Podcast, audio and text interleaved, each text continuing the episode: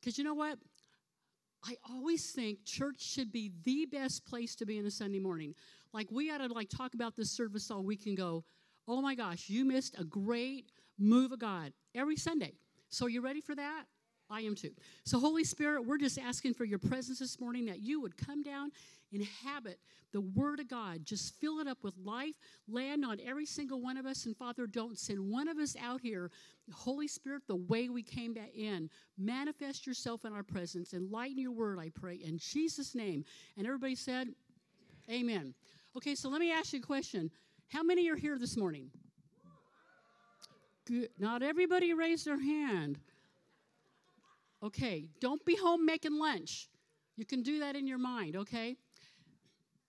It happens, it happens. Okay, did you all get a green card? We hassled all of you at the back door. I hope you did. It says risk taker. So here's the deal. You know, it's nice to have a little chatter to know what's going on, except for cell phones and babies. You know, occasional amens, kind of nice. So in case you don't want to do that, like, buck, buck, you chicken out, all you have to do is raise your card. So we're going to practice. So if I say something you like, so we'll start with this side. Are you ready? You guys are really good looking this morning.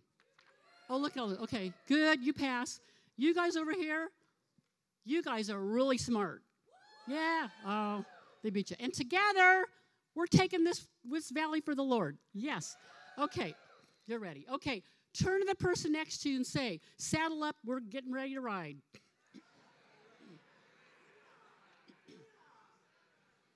And a yeehaw, I love it. Okay. You know what? In Second Timothy, it tells us that the end times are going to be perilous. Remember that? Rick Renner says we're in the last days of the last days. And boy, I believe it. There's just, there's been no other times like this. It's, as Bob said, it's tough right now. And you know, I think in the natural, we would all like to stay home, hunker down, and not come out. It sounds good to me. But you know what? That is just the opposite of what we, we should be doing. But the thing is, you can stay home. People pay pay their bills online. They can work from home. They get deliveries of groceries and clothes. You can watch live concerts and never leave your house. You don't have to go anywhere. But again, that isn't what God wants for these end times. I think that we should be... Um, Every situation that comes up that we can go after and be challenged with, we should be taking it. But the problem is this. We need to move from being in the safe zone to being risk takers. And that's not always easy. So there's this really humorous story of a couple who went to this campground. And it was very unique. They had a lake. They had a lot of hiking trails. And they had an obstacle course that was kind of well known in the area. It was like a gnarly obstacle course. It just wasn't walking through tires. It was tough. So they could hardly wait to try out this famous obstacle course. So they're going through it and going through it. And all of a sudden, they get to this, this kind of a gorge, and there is a rope ladder. So I've got a picture of it. Charissa, if you put, yes, a rope ladder. Yeah, you can moan. And so the wife gets there and looks at that, and she, what does she see? She sees all the holes. She doesn't see the rope. She sees the holes, and she goes, man, I... I just can't do it. I, it was it was dangerous. And so they backed up. They go, let's go sailing instead. So they go out on the on the lake. Well, they went in the afternoon, and they get this afternoon breeze. And it, that old sailboat's rocking and rolling, and she's thinking, that bridge can't be any worse than this sailboat. So the next day, they're back on the obstacle course. Down they go. They get to the bridge. She looks at it again. She goes, I can do this. Takes a breath, holds onto the rope, across she goes. Now, here's the deal. Was it still scary? Yeah, it was scary. Was it risky? Yes, it was risky. There's a gorge underneath. But the thing is, she did it. And so many Christians today, they think risk is a negative to be avoided at all costs. Don't take risks. But here's the thing. Yeah, thank you. If we don't take any risk, you're never going to have the opportunities. You're going to sit around in fear because life is nothing but risks. It's, you got, you're risky driving here. We drive in Hemet for pity's sake. You got it? Are you with me on that? Yes. Drive down Stetson and try to stop at some of those stoplights. Go in the, you know, anyway. Anyway, so with that in mind, if somebody would hit the lights, check out this video. I'm Brian Wheat. Um, born and raised in Tuscaloosa, Alabama. I graduated from Tuscaloosa County High School in two thousand one. And I started bull riding, I think, my senior year in high school.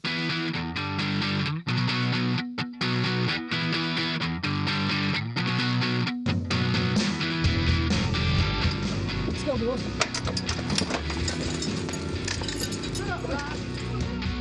Riding's just a sport of its own. It's you and an uncontrollable animal. I mean, you never know what's going to happen. And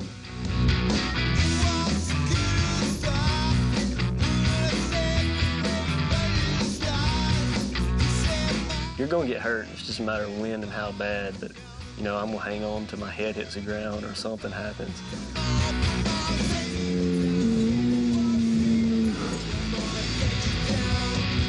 My last injury was October, I guess, two thousand four. I got, drew a really good bull, and he just jumped out, spinning to the left, bucking real good, and my hand got hung in the rope. He stepped on the back of my femur, and it broke it. And my leg was, my ankle was, my leg was pretty much twisted all the way around. And I knew right then it was pretty bad. I, they drilled a hole in the top of my femur, inserted a rod all the way down to my knee, and put two pins in it. And uh, four months of rehab and just totally relearning how to walk again. After I broke my leg, I decided to take about a year, year and a half off before I even got on again, just to make sure my body was healed up. And uh, when I got a chance to do this video, I was, I was, I mean, I was ready to get on. I couldn't wait. I thought I was going to be really nervous about getting on and nervous about getting hurt again, but I, I wasn't at all. I was, man, I was ready to go.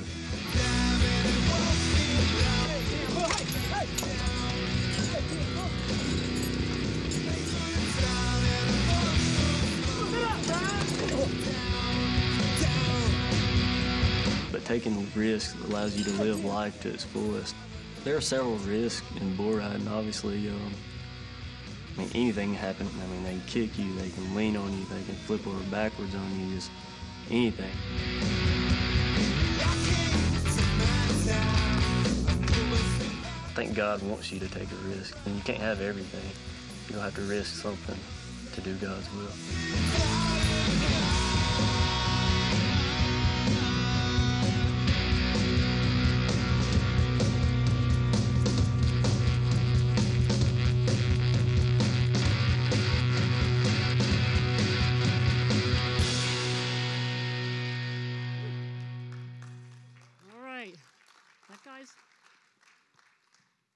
So let me ask you, how many of you can honestly say there's an area of your life where you're living in the safe zone?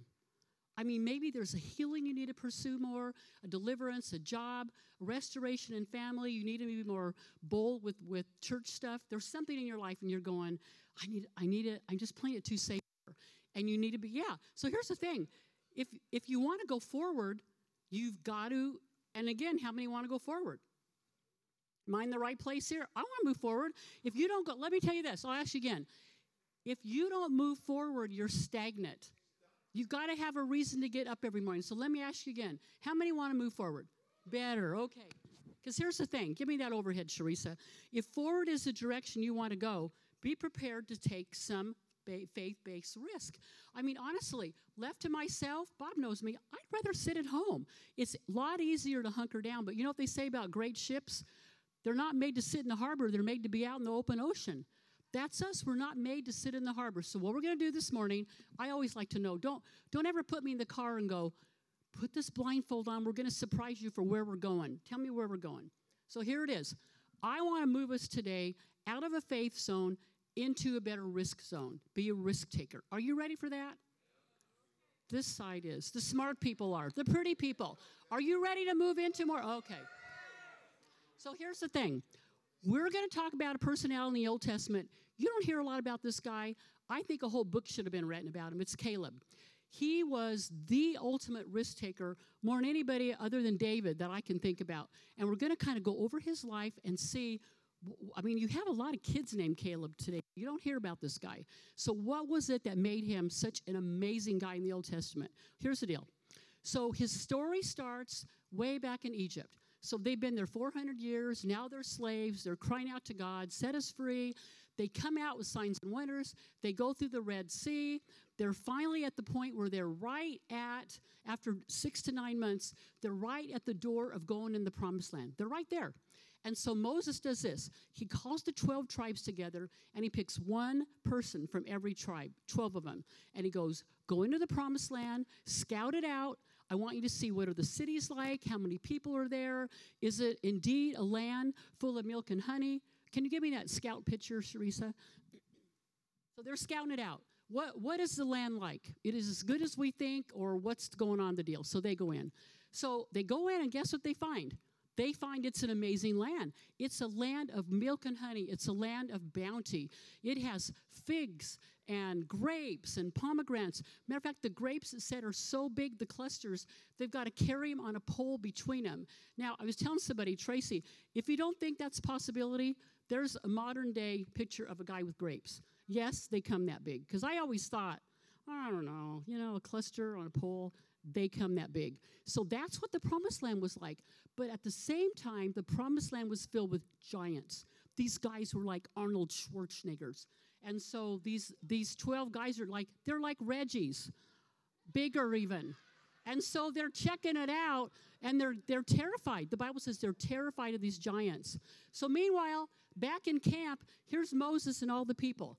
And they're going, where are these guys? Like, they're way overdue. They probably put watchmen out. They've been gone forty days. forty days. They don't know if they're dead or alive. They don't know if they've been captured. But they're like, when you see them, let us know. So finally, one day, the lookout goes, they're coming back, and they're loaded. So sure enough, they've got the grapes. They've got the figs. They've got, well, all that stuff. They've got all the stuff with them.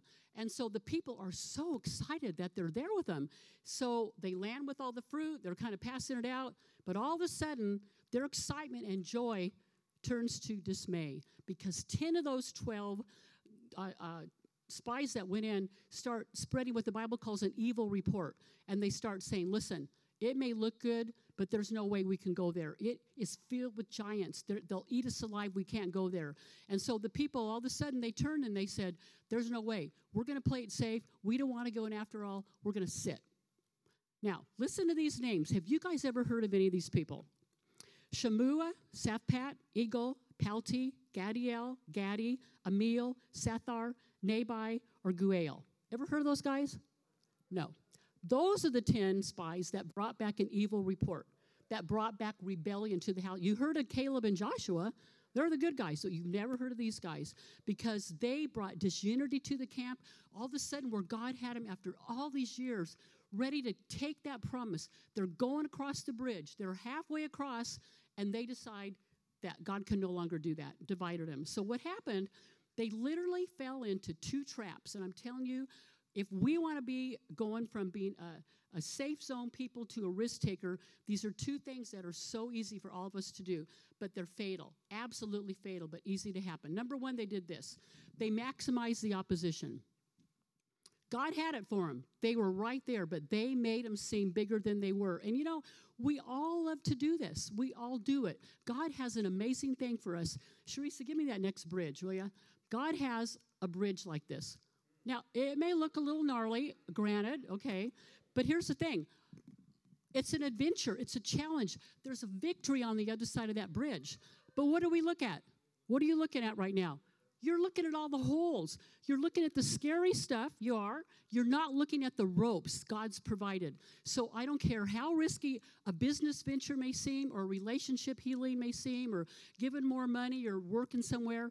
God's got it. And you have to cross the bridge. So all he's saying to these people is, just cross this bridge. I've got a promised land. I'm faithful. We'll do it for you. But they couldn't do it. That was their future on the other side of this bridge. And they said no. Listen to this verse in Numbers. We can't attack those people. They're way stronger than we are. So they spread scary rumors among the people of Israel. They said, we scattered out the land from one end to the other. It's a land that swallows people whole.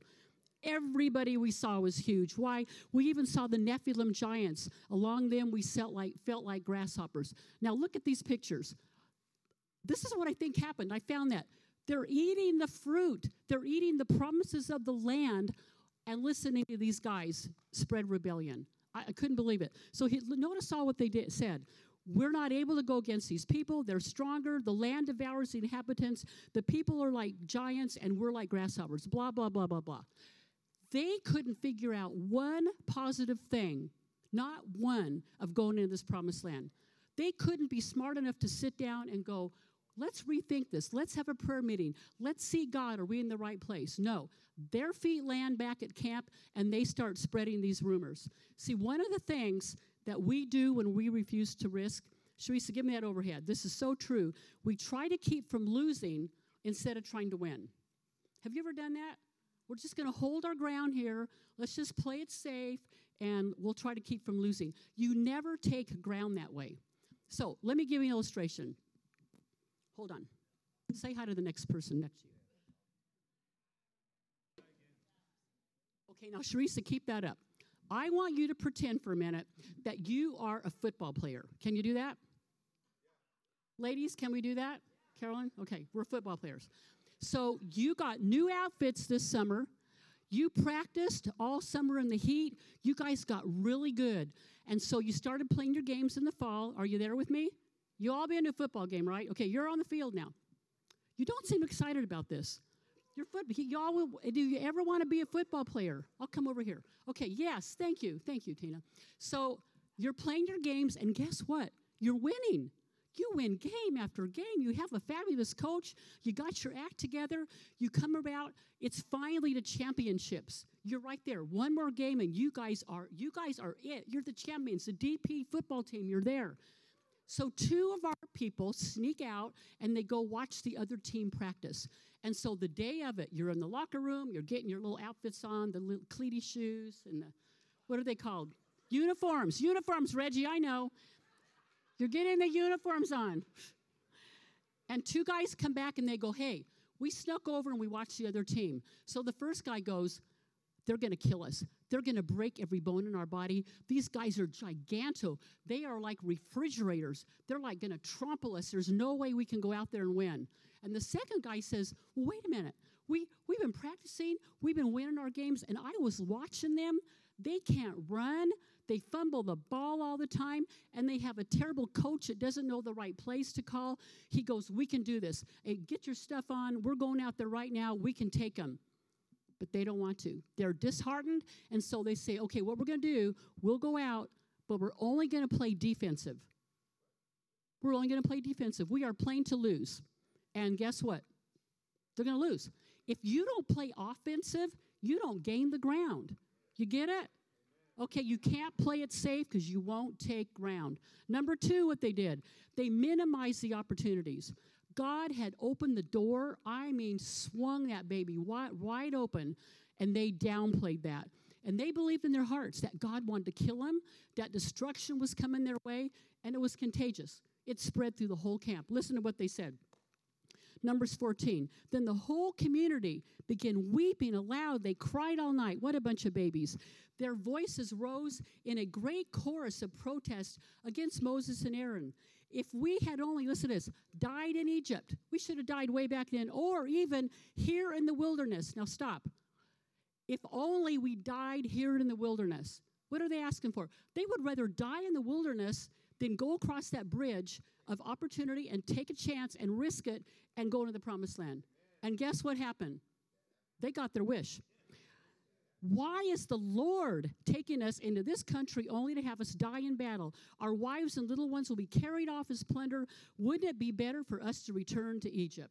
Rather than go in and take the promised land after all God had done, they'd rather die in the wilderness. So, I mean, this would actually be laughable if it weren't so pathetic. Here's what happened. So again, they've been in Egypt four hundred years. They're crying out to God, we want our promised land. God brings them out with great signs and wonders. Remember that? They they finally come out, they hit the Red Sea, and what happens? He parts it. If you give me that picture. Okay, there, there they are back in Egypt. He parts it. And the people, they go on dry ground. The Egyptians get run over with the water. Then they're moving on, and what do they get? A cloud by day for shade. They get fire by night to keep them warm and protection. Give me that next picture, if you would, uh, Sharissa. Okay, the, the cloud and the fire. There we go. They get the cloud and the fire, and then he gives them manna. We got a picture of that. Okay, is that manna coming? There's the manna. And by the way, see that split rock? That's you can see that online. The split rock where the water came out of, there's a huge rock underneath it, and you can see where water came down, hit that, and swirled around. I think it's in Jordan, and they have barbed wire all around it. The guys had a huh? Saudi Arabia. The guys had to sneak up to take pictures of it. It's there. It's all there. So their shoes didn't wear out, like on and on and on. God wanted to make a great nation of these guys, and they forgot all that. Here's what happens. You have to remember, think of all the things that God has done for us. You're here this morning. You're alive. You're breathing. You're probably, you're probably saved. Here's the thing. When we forget all the blessings God has provided for us in the past, we are prone to minimize his ability to guide us in the future. And, you know, there's a verse out of Psalms, if you get time this week in your Bible reading. Psalm seventy-eight, it, it chronicles this whole path that the Egyptians took. Everybody okay? Something fell down. Yes. Risk. We're taking risks. It chronicles, chronicles this. And you get down to fifty-six, and you know what it says? Yea, they turned back and limited the Holy One of Israel. See, God's not going to hold a gun to our head and go, get across that bridge. Go be blessed. Take your promises.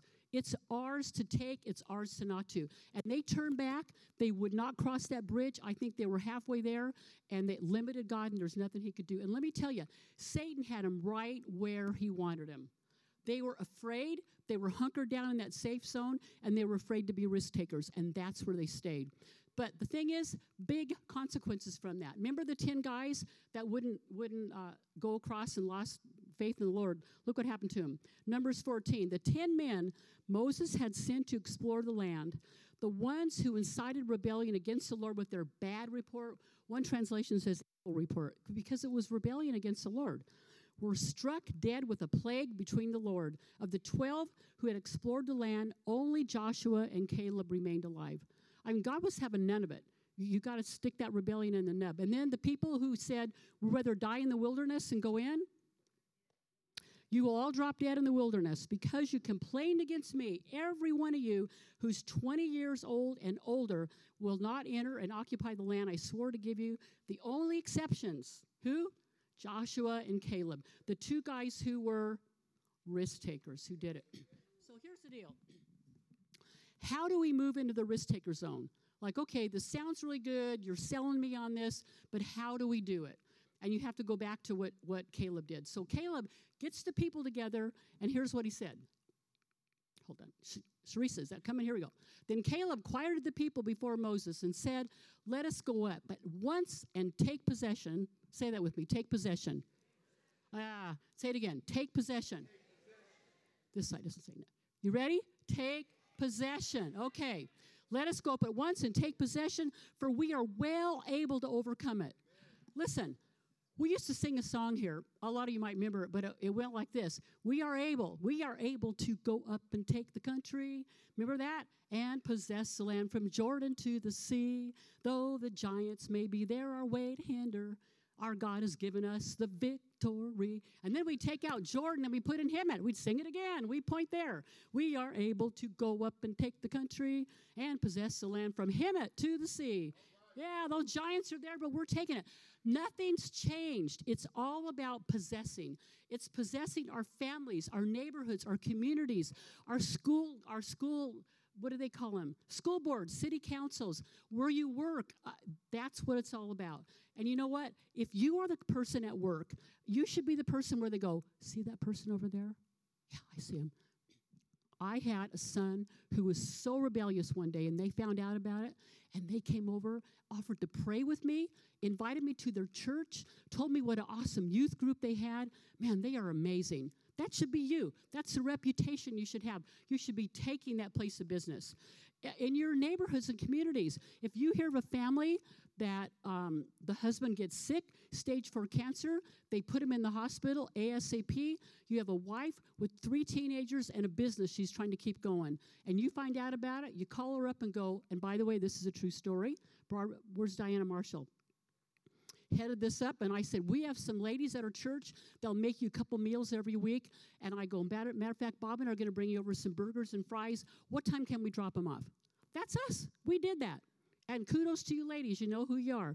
Uh, it, it was a long situation w- with a, a tragedy, actually. It was awful. But you know what? We're owning our neighborhoods. That's how you do it. If there's a restoration in your family, you own that. You own that thing, and we possess them. We bring the atmosphere in. When Bob and I go to Stater Brothers, people know us there. Hi, Pastor, how you doing? We've invited them to church. We invite them to the barbecues. that's the reputation, that's the atmosphere that we bring in. And a couple weeks ago, Bob talked on trees, because the Bible talks a lot about Christians being like trees. We'll, we'll be like, uh, Jeremiah says, trees planted by the water that we don't even know when it gets hot. We just keep putting out fruit. And so he talked about the leafy Christians that don't have any fruit. Remember in the fig tree? But actually, there's a pre-fig. I have two fig trees. The, a fig tree puts out figs before the season, and then it leaves out and puts out more figs. So that's what Jesus was looking for. It should have had figs on it. And so he cursed it. And it's like, Bob's going like, we should all be looking good, but we should all have what? Fruit. Fruit. The smart people. The fruit. What should we have? Fruit. Okay. It's like, where's the fruit? That old lady on the floor, where's the fruit? Where's the meat? Where's the fruit? Okay, so I want you to imagine Caleb's frustration when he gets up and pours his guts out. They've been waiting for this forever, and he pours his guts out to the people, and they would rather die in the wilderness than go into the promised land. I, that's got to be frustrating. It's like, come on, we can do this. We're the football team. We can take them. But they wouldn't do it. So for the next four decades, they spent one year for every day they were in the scouting out Canaan land. Four decades. Caleb and Joshua had to watch people die, one by one by one. Moses blew it with the rock. Aaron just stood there, so he blew it too. They didn't get to go in, but eventually there's nobody left but Caleb and Joshua. So Joshua leads them across the Jordan River, and they start conquest after conquest after conquest, taking over and possessing the land that God had promised them, at beginning with Jericho. Remember, and God, God gave them that one. The walls just fell down. So one of these days, sure enough, Caleb goes to Joshua's tent and knocks on the flap, like that, and says, hey, you know, you promised me that Hebron land where the giants are still there. But he goes, I'm so excited. I want to take it. I, God has given that to me. I've always anticipated that. That's my future. I'm ready to take it. So what is what does good old uh, Joshua say? It's yours. Go go get him. The guy's eighty-five. He's marching off in to take Hebron, and he did. So what are the attitudes? You have to look back and go, what is it that possessed Caleb that he could, like, not only come out of Egypt and go through all that, but spend forty years in the desert and still go, I want I want what's mine. I want I want my land uh, that God promised. And he became a risk taker. So what were the attitudes that he had? Okay, number one, he stayed exuberant about his life. He never let it go away that he was excited to get up every morning. He was excited about the future and what God was wanted to do. And I'll have to tell you, you know, if we're lacking joy, the Bible says in Psalms, in his presence is what? Fullness of joy. Get in the presence of God. Number two, risk takers, risk takers stay excited about their futures. Here's what he said to Joshua. Give me the hill country that the Lord promised me. The giants are still there, but what? I can take it. We're going for it. I can take that giant down. Now, you know, I think I always say one of the reasons, like Bob Hope and George Burns, a lot of those guys lived so long, they got up every morning with something to do. They got up with purpose. They risked it. They, they were amazing people. I think people who have longevity never stop looking to the future. That's what I think. And, you know, back in nineteen seventy-four, we started a Bible study in this community, and in seventy-five it turned into a church. And so not long after, we were able to purchase this, the Ramona Sunup Dairy. And it had a few buildings on it, and it also had a barn. It's coming. You can see to the right. So that's an old cow barn, and it had some other outbuildings on. So we thought, wow, we've died and gone to heaven. We're, we're going to build this church. The place was a wreck, honestly, looking back on it. The big big creamery in there and stuff, but it was a process for the next fifty years of building down and tear, tearing down and building up and redoing and, and over and over and over. So on the property, among other things, they had two railroad cars, and the people had actually put a chimney in the back of it on the front porch, and Bob's office was at one end, and we'd moved the kids into a nursery for the other. But you know what? It was low ceiling, and it was smelly, and it was old, and so came the day where Bob's going like, we have got to tear that thing down. And like, yeah, but this is really risky. Like, we have no place to put your office, no place for kids. He goes, well, we'll bring in a coach. It's like, okay, well, who's going to pay for it? He goes, well, we, we have to do it. So we started bringing in coaches. So showed up with bulldozers. The thing just came down like a bunch of matchsticks. And one more, I think, on that. Down it came. So that was the end of that. And back behind where the cafe is now, all that was dirt. And so we had no lawn. It was just dirt. And every year the guys would get the hoses out and fill it up with mud. And they would play mud football. Now, I don't know what it is about men and mud. Uh, they just seem to go together. The girls were smart enough to stand on the sideline and watch, but they thought this was the most fun thing we did every year. We're having the mud football game. Ooh, ooh. Is that the right way the guy does that? They get out and do that. But the day came when we knew all we had no parking lot. Listen, it was dirt and dust all summer and dirt and mud all winter. It was awful. And so Bob goes, we have got to get a parking lot. And that's where that was. So it's like, oh, okay. So oh, hold up, Sharisa. And so just stay right there. And so our mud football had to go, but we didn't have any money. And so we go to the bank, and the bank goes, well, you need collateral. You don't have any. It's like, oh, we don't. So, yeah. Little thing like that. So we go back to the bank, and so we go, well, listen, will you take our house for collateral? We'll put our home up. And they go, yeah, we'll take your house. So we put our house up, got the loan. So then, this is what happened. It's coming. There. So we call in the big bulldozers. I mean, it's a big job to put in a parking lot. All that parking lot in the south was that. So then after that came the big machines that rolled out the asphalt, and we could have kissed the asphalt. We had a parking lot. Like, we had, like, died and gone to heaven. Yes. No more mud. I mean, it was awful. So, yay, we had that. I mean, again, very risky, a big giant to take down. And then we had another a fundraiser, I forget what for, but Bob had this brainy idea. And he goes, I'm going to make all these squares out on the asphalt, big like twenty by twenty, and little squares in the middle of them.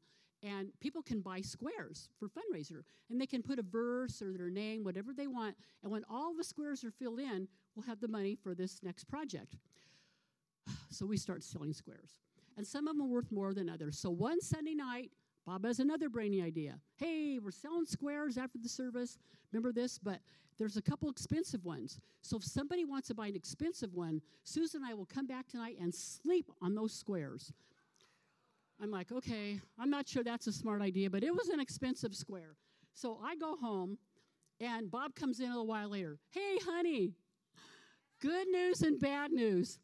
Goes, we sold a lot of squares tonight. I'm like, great. He goes, and the other good news is we sold one of the expensive ones.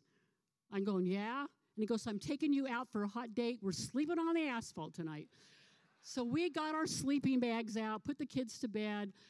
I slept all night there. Well, the couple that donated it, Lee and Thyra Doyle, remember them? She felt terrible.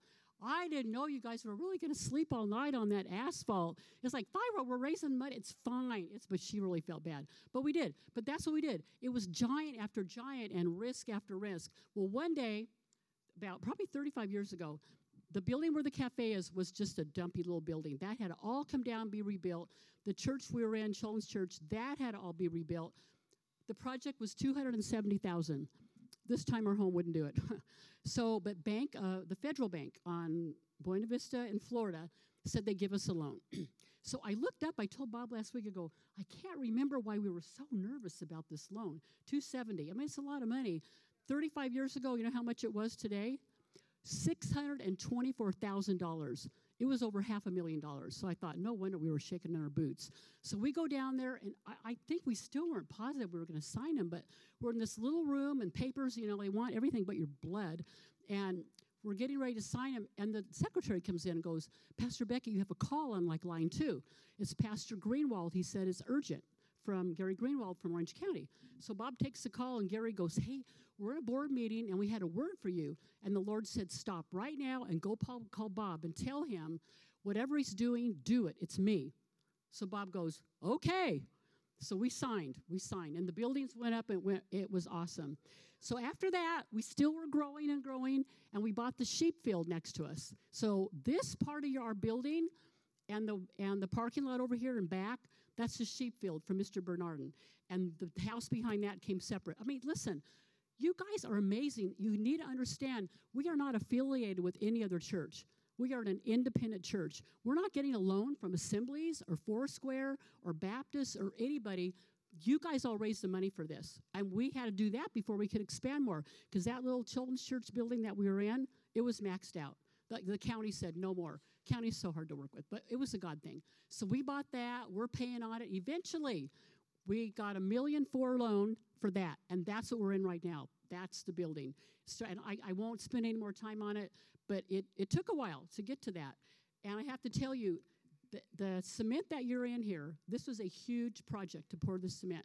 And so they kept telling Bob, and George Krauss was our general contractor, you can't do this in one day. You cannot support this much cement in one day. And they said, no, we can do it. So what happened was, if you were here, they got us up, like we were here at four in the morning because everything had to be ready. When those dump trucks started showing up at dawn, we had to be ready and start putting out that concrete. So everybody in the congregation showed up. If they couldn't help, they brought lawn chairs, and they lined the rim of where all the, uh, the concrete was going. We had coffee and donuts going. It looked like it was midnight. It was cold. It was four. We got everything ready, and crack of dawn, one truck hour after hour after hour started showing up and pouring concrete, pouring concrete, pouring concrete. It, it, we got it all done in one day. But I have to tell you, I've been up since four. I am not a morning person, and I had had way too much coffee by mid-morning. And so I found George Krauss, and I choked him. Somebody had to do it. Like, what were you thinking? Well, he, yeah, he's been a friend of ours for like fifty years. We've known him a long time. He's a great guy. But and now we're now what are we doing? We're going after the school. We've been in this building twenty-three years. Can you believe it? We have to redo our alarms. We've got to do the handicap spaces again, pour more concrete. Listen, if you have your eye on the future, there's always going to be something like that. And that's not a bad thing. The minute we stop, we stop, we stop. So the result from that, honestly, I'd say hundreds and hundreds, hundreds of people have been saved with this ministry, set free, delivered. Five or six churches have started off of this church. I mean, this has been nothing but a community-minded, God-saving people church in this community. So kudos to you. All right, give yourself a hand. Yes, we're risk takers. Okay, number three, they stay enthusiastic about their assignment.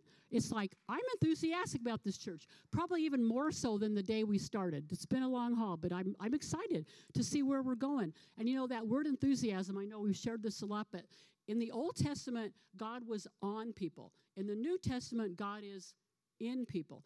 And so when the New Testament came about and the Holy Spirit started getting inside of people, they were nuts. They were crazy. They were so joyful and happy. People didn't know what to call them. And they go, well, that's those are those people with God inside of them, in theos. Theos is God in Greek. So they had enthusiasm. So they go, those are those enthusiasm people. This is what Rockefeller said about it. I'd rather hire a man with enthusiasm than a man that knows everything. Amen to that. And then lastly, they stay energized about things of the Lord. And, you know, the joy of the Lord has to be our strength. On days that things get hard, there's no person, there's no T V sh- show, there's no energy drink that's going to energize me like being excited about God, where he's taken us. There's one last thing that I want to share that is the cherry on the top of this cake that was a secret to Caleb's longevity and success in being a risk taker. And I, I tell you, it's really easy to miss. His story is told in less than thirty verses. It covers about three different uh, books in the Bible. It's here and there and everywhere. There ought to be a book on this guy because he was amazing. But in those thirty verses scattered all over, it tells us the secret to his risk-taking over and over and over. And it's anything any of us can do. Are you ready? Are you guys ready? Are the smart people ready? Okay, here we go. Numbers fourteen twenty-four. But my servant Caleb, because he has a different spirit in him and has followed me wholly, I will bring into the land where he went. Numbers thirty-two. None of the men who came up from Egypt shall see the land which I swore to Abraham, Isaac, and Jacob, because they have not wholly followed me, except Caleb and Joshua, for they have wholly followed the Lord. Deuteronomy. Caleb shall see it, the promised land, because he wholly followed the Lord. Joshua fourteen, my brethren who went up with me made the heart of the people melt, but I wholly followed the Lord my God. So Moses swore on the day, saying, surely the land where your foot has trodden shall be your inheritance and your children's forever. Why? Because you have wholly followed the Lord. And one more, Joshua, Hebron therefore became the inheritance of Caleb because he wholly followed the Lord. That's what it takes. So here's the deal. The worship team would come up. Um, Are they over here? Yeah, here they come. Um, we're going to close with this. You know, Isaiah forty-one ten is one of my favorite verses. It says this, "Fear not," the Lord tells us, "fear not, for I am with you. Be not dismayed, for I am the Lord your God. I will strengthen you. I will help you. I will uphold you with my mighty right hand." It's like, oh my gosh, like how can we lose? And what are we waiting for? To be risk takers. Amen? And so if you are here this morning and you've been saying, you're right, I kind of been just sitting around. There's an area of my life, be it you're not pursuing healing again or deliverance or a job opportunity or restoration with a family member, or you're just not being bold enough. You want to serve more, give more, whatever. But there's an area where you can say, man, I, I just been playing it safe over here. And you're ready to say, I want to be a risk taker. I don't like being like this. I don't want to be sitting it out. I'm ready to move and shift and be a risk taker. And what does it take to do that? Wholly follow the Lord. Look, I'm going to read those verses again. No, you have to wholly follow the Lord, because you know what? You can do all those things, but if those ten spies did not wholly follow the Lord, you're going to miss it somewhere along the way. And so what we're going to do is just pray. It's like, Holy Spirit, fill me up fully. Fill me fully. I want to wholly follow the Lord, and I want to become a risk taker, because, listen, life is short. Trust me, life is short. I, you know, you know my testimony. I've been faced with, you're going to die in thirty to sixty days. It's like, okay, we better take another look at how, how we're doing here, because it, it goes by fast. I want to get up to heaven and, and have God go, well done, good and faithful servant. Enter into the joy of the Lord. You were a risk taker. You were with those two guys out of twelve that went into the promised land, and you're taking it. Wherever good is going, you should be owning that. That's your atmosphere. That's our area. We're possessing the land. So I asked Suzanne and Steve to pray with Bob and I this morning. We're just going to have you come up while the worship team sings.